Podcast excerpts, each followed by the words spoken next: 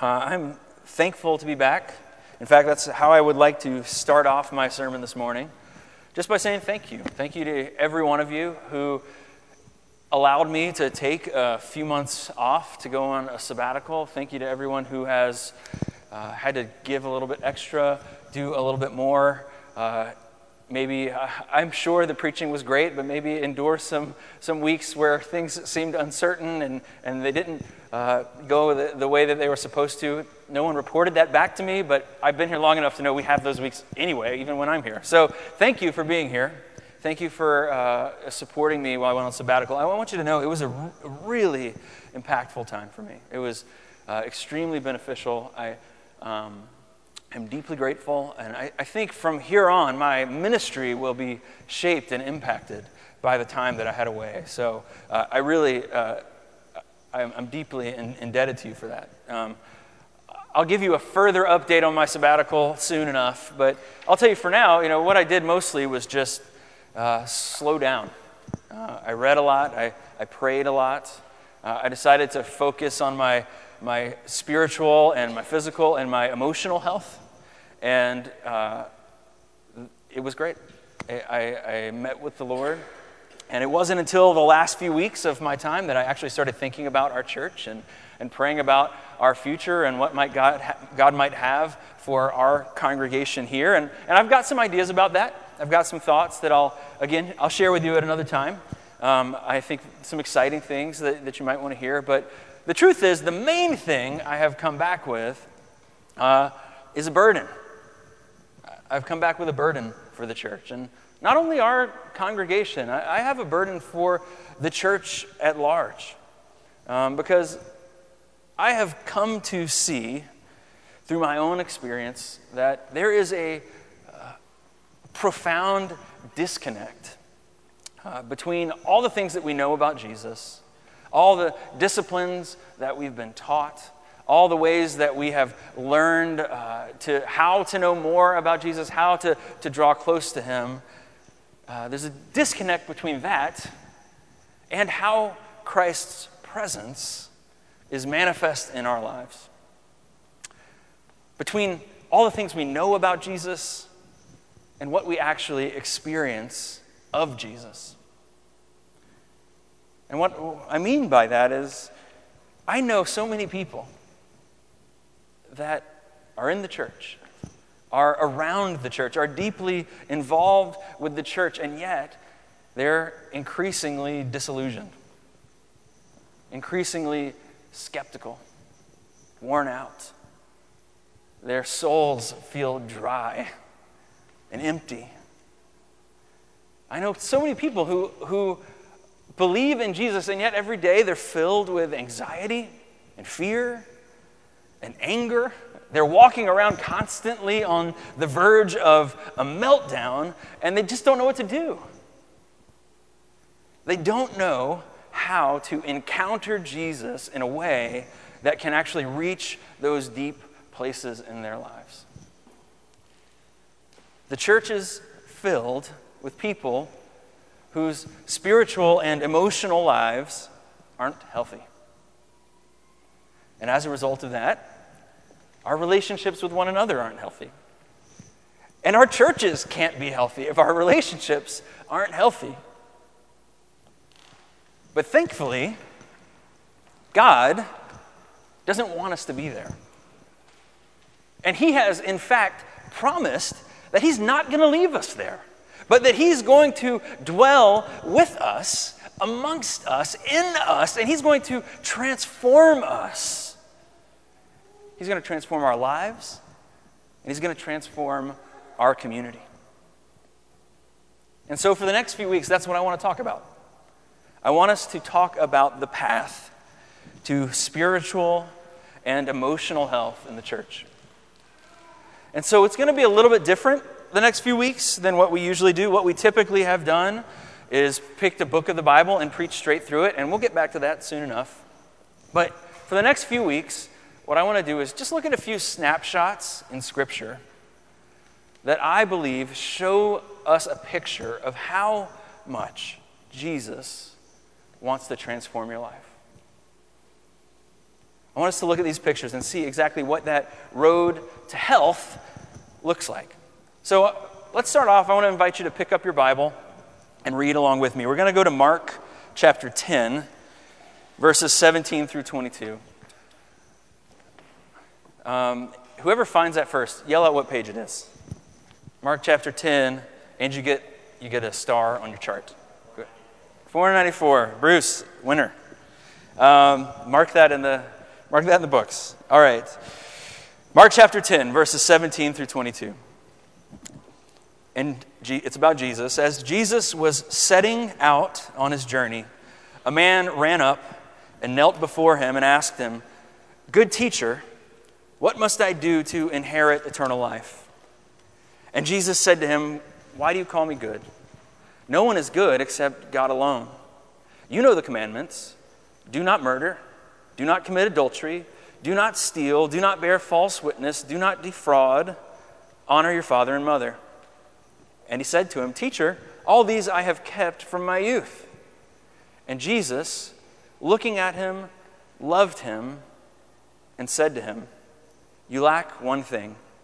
Go Sell all that you have and give to the poor, and you will have treasure in heaven, and come, follow me. Disheartened by the saying, he went away sorrowful, for he had great possessions. So there's three things I want us to see in this text this morning, uh, and that is that knowing God requires knowing ourselves. Second thing is that knowing ourselves is a painful journey. And thirdly, God redeems our pain. Knowing God requires knowing ourselves. This is a true statement. You cannot change that of which you are unaware. You cannot change that of which you are unaware. If you have that piece of spinach in the front of your teeth, you're not going to know to get rid of it unless somebody else points it out to you. That is the essence of this passage we just read. This is a story of a man who is becoming aware of himself. See, this guy, he thought he was doing pretty well. He was a God fearing man. He was a law following man. And that means he was a, a Sabbath keeping man. He was a daily praying scripture meditating, kosher eating, generous, caring man. And on top of that, God had blessed his life. God had blessed him with wealth, with success, with a good reputation. The world saw this man as a winner. And he probably agreed. Humbly, of course, but he probably agreed. But all it took was one interaction with the living Son of God. All it took was one line from Jesus to shatter that illusion, to break this man's world apart and show him just how unhealthy his heart was. In one moment, this guy goes from the pinnacle, the mountaintop, to the pit of despair. Can you relate to that? Have you ever been there? I, I think we can all relate to this guy a little bit. I think we read this story and we put ourselves in that position. We see where we fit in. I know I certainly do. Uh, in many ways, as I've thought about this passage the last few weeks, this I realize this is my story. Um, I don't know how often I've talked about my life up here. I tell about little anecdotes or whatever, but I, I came to faith at a pretty young age. I went, uh, my family enrolled me at a, a Christian school. We didn't go to church at that time, but I heard about the gospel and I believed. And, and from that moment, when I was 12 years old, I have known the Lord. And I remember, even as a, a child, going up and, and reading my Bible and praying and, and trusting Him and, and, and, and loving Him. By the time I was 16 years old, I was leading a youth group. And not, not like the normal way if you grew up in church where you might like be a leader in your youth group, but we, I led a youth group. Like we started our, a group of people outside of the church. And, and it was probably about three times the size of this church. I, I, I, was doing that at 16 years old. Uh, by my early 20s, I was a missionary in China. I went to seminary, met a godly woman, we got married, we moved into the city, and we have been planting churches now for, for 12 years. And all along the way, while I was doing those things, I was seeking God's will for my life. I was following Him. I was uh, seeking to humble myself and be grateful for the gifts that He gave me. And I didn't think I was perfect. You know, I didn't ever think I was sinless. I, I knew I had plenty of sin. I, I repented of my sin regularly. But I can say, looking back, that even that all along the way, I had no idea how far away I was from the abundant life that God has for his people.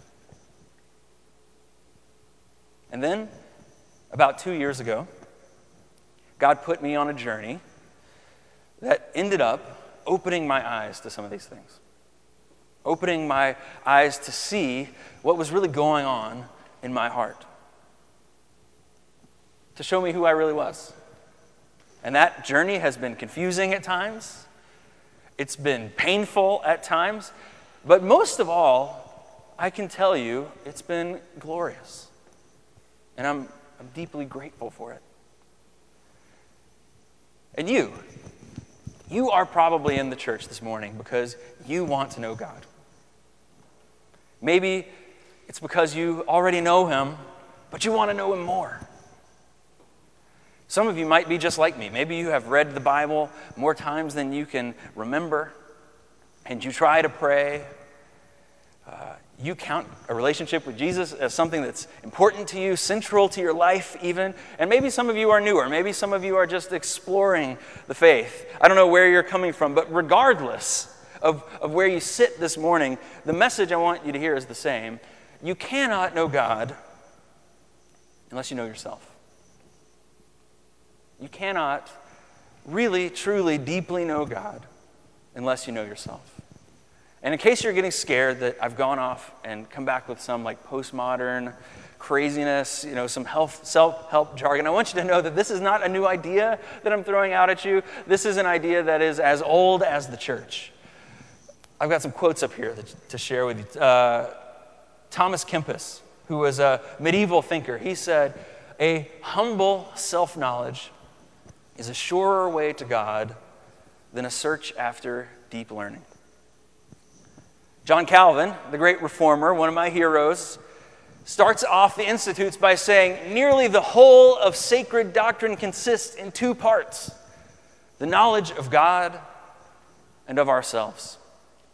And Augustine of Hippo famously prayed this prayer that began Lord, let me know myself. Let me know you. This idea, some people call it double knowledge knowing the Lord and knowing ourselves. It's two sides of the same coin, and all of Christian growth comes out of it. You can't know God unless you know yourself. But I've been burdened because I realize as much as we talk about knowing God in the church, as much as we try to give people tools for that, we do very little to equip Christians in how to know themselves. I can probably count on one hand the times I've heard it talked about in the church. But it really is the essence of the gospel. You cannot know Christ unless you know him as Savior, right? Unless you know Christ as your Savior, you're not going to know him. But unless you know yourself, unless you have seen the depths of who you are, how gross the stuff is down there, unless you have seen your weakness and, and your sin, unless you've been able to face the worst parts of yourself and receive God's love there, you can't really know what it means that He's your Savior. Think about Paul's statement, 1 Timothy. This saying is trustworthy and deserving of full acceptance. Christ came for sinners, of whom I am the foremost. If that's not the perfect example of what I'm talking about, this double knowledge, I don't know what is. This is a man who knows God and who knows himself. There is something unflinchingly honest in Paul writing that to the church. This man knows God, and his knowledge of God is powerful because he knows himself, because he knows his own heart. But knowing ourselves is a painful journey. That's the second thing we find out in this passage. There is an innate pain that comes when we take this journey with Jesus. Look back with me at verse 21.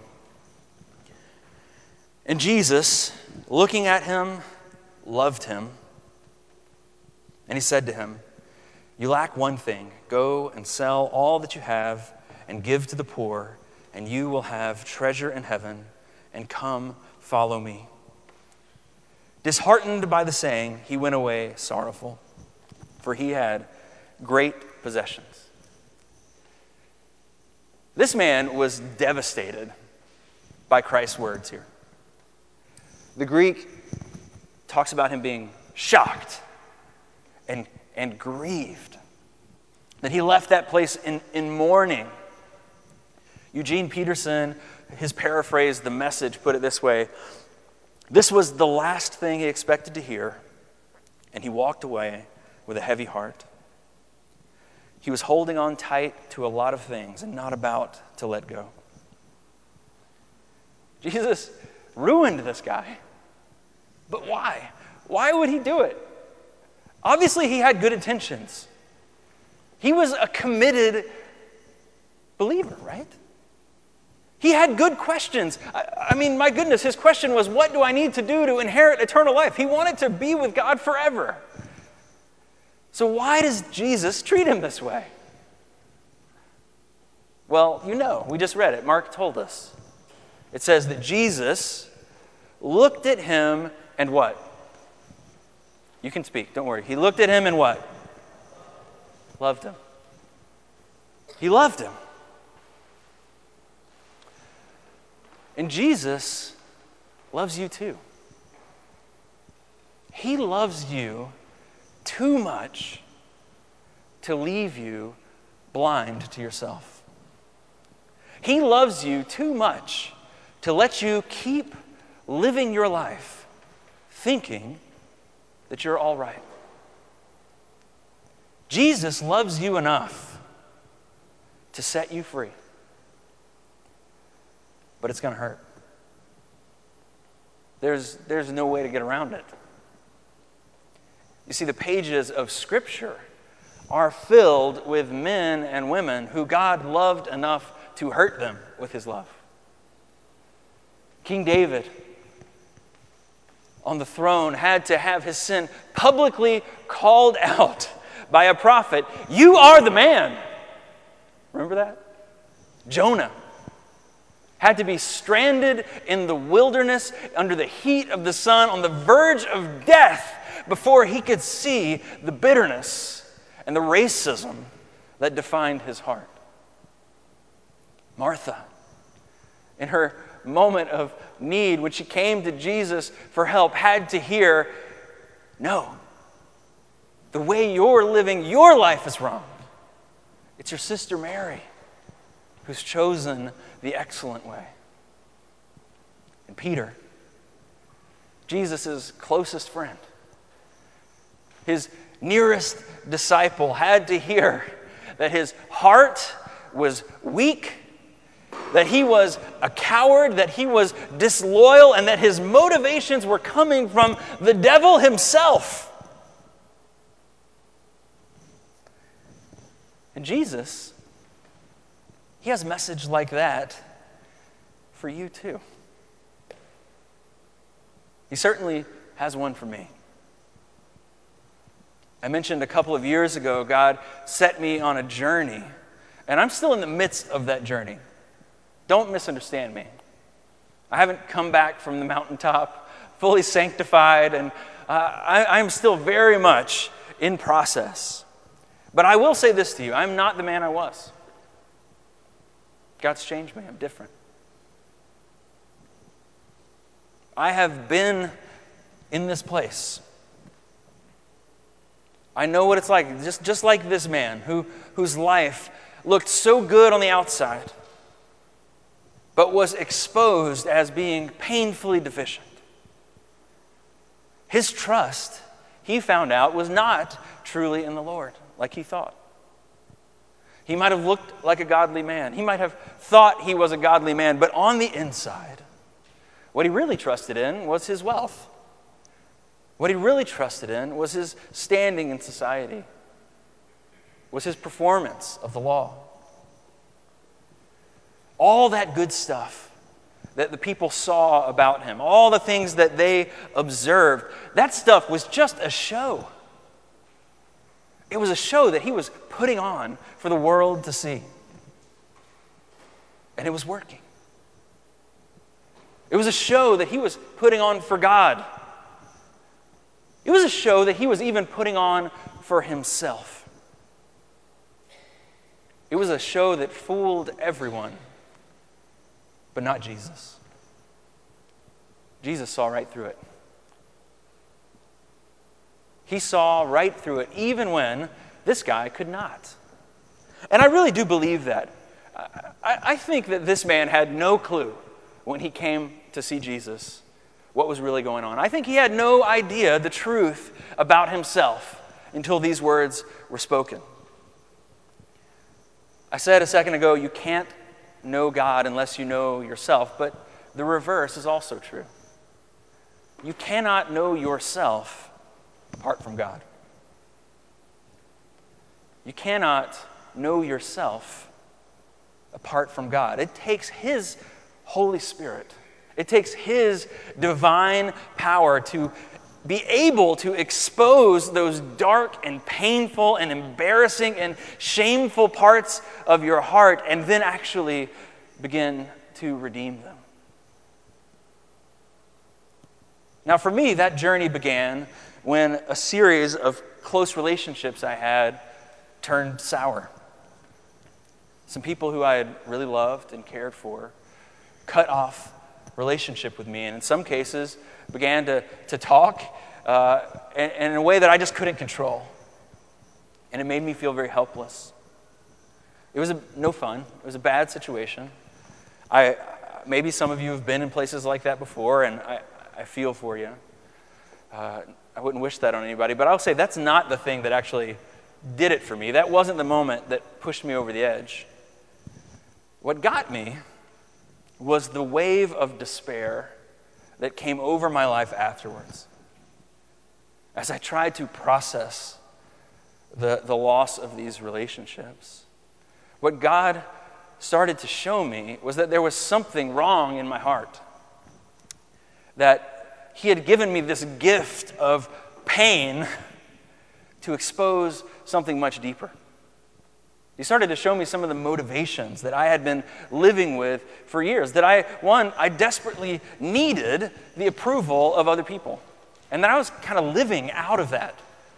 Uh, that ever since my childhood, when I was just an unpopular kid, I had made a vow to myself that from now on, I was going to be liked and I was going to be included.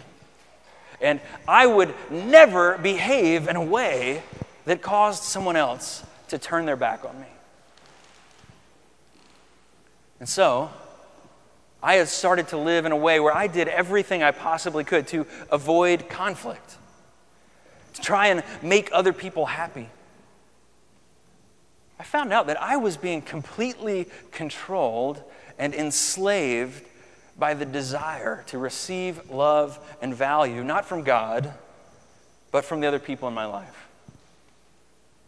And in an effort to get that, just like this man, I put on a show.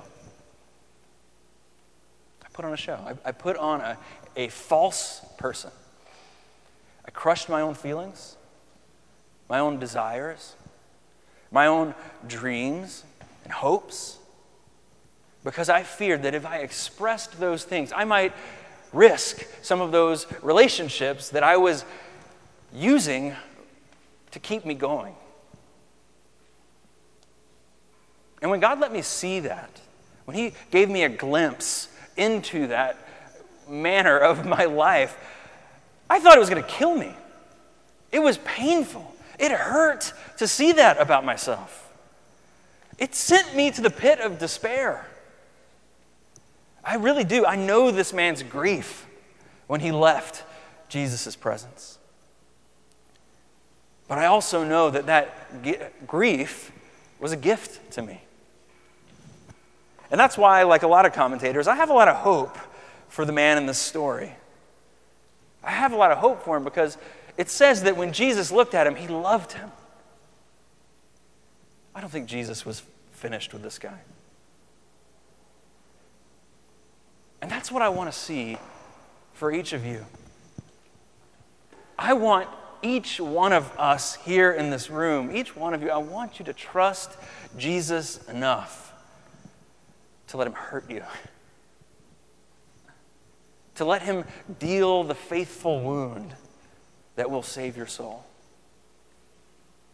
to expose that false self that you're putting on for the world, and to peel her away, peel him away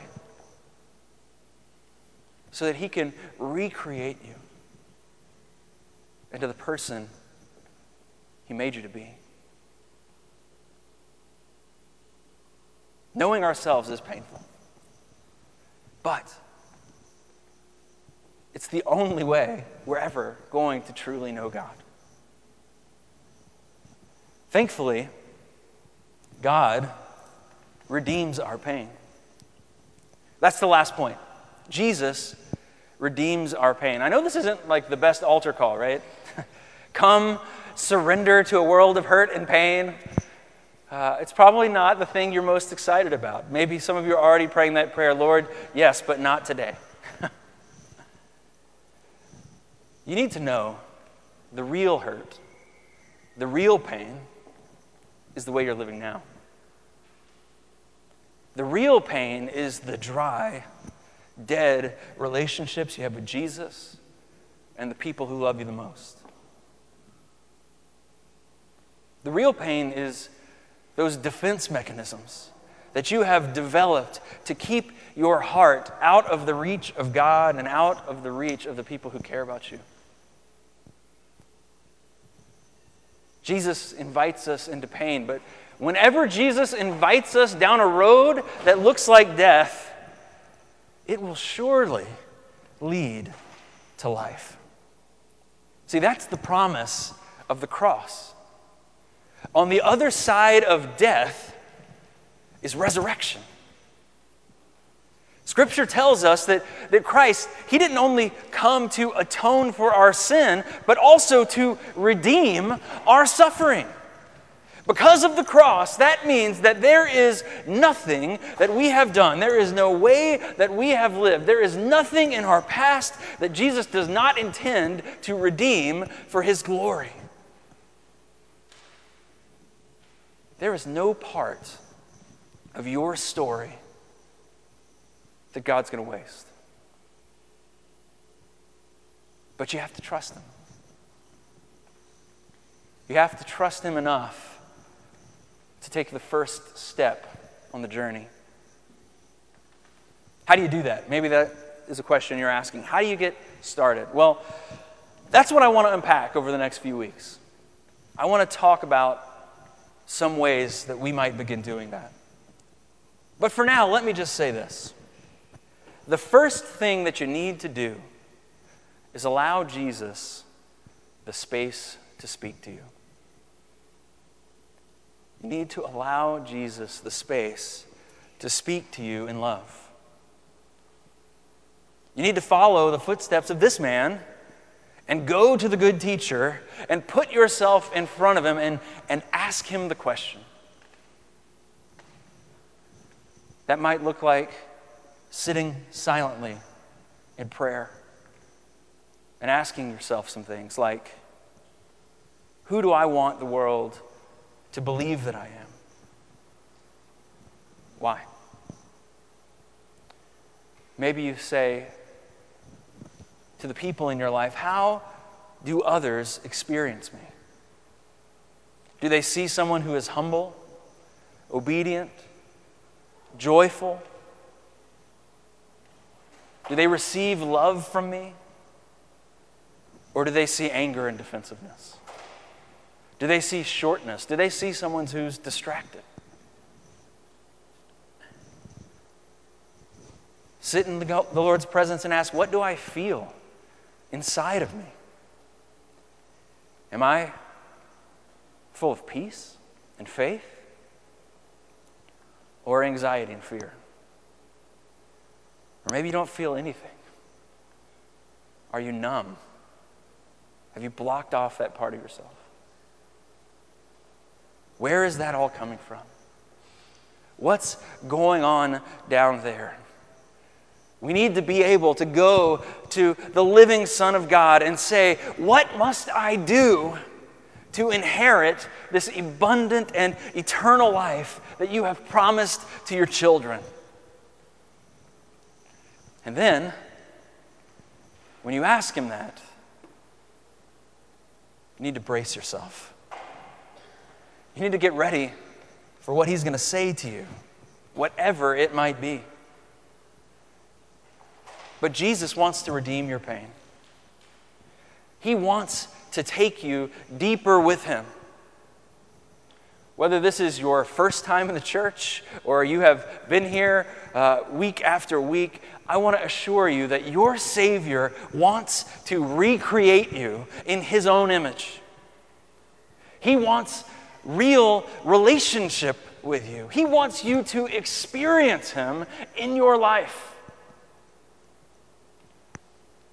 And so I want to close this morning with another prayer from Augustine.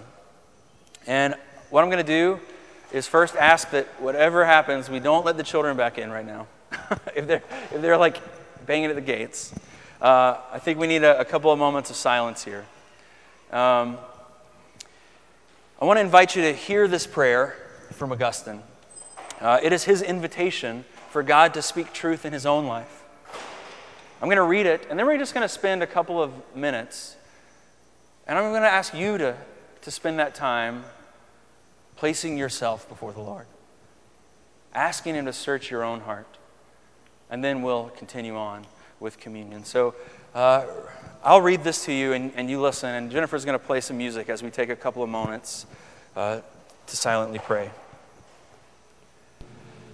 My soul is like a house small for you to enter, but I pray you enlarge it. It is in ruins, but I ask you to remake it. It contains much that you will not be pleased to see. This I know, and I do not hide. But who is to rid it of these things? There's no one but you. Let's pray.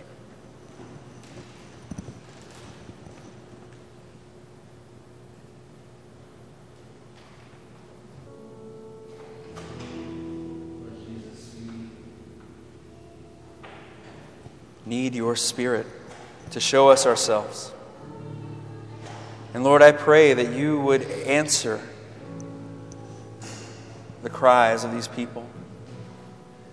Lord, we, I pray that you would grant us what Augustine prayed for. Lord, let us know ourselves.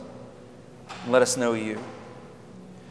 Father, I pray that this season in the life of our church would be a season of rebirth, would be a season of health and life, whatever it may bring.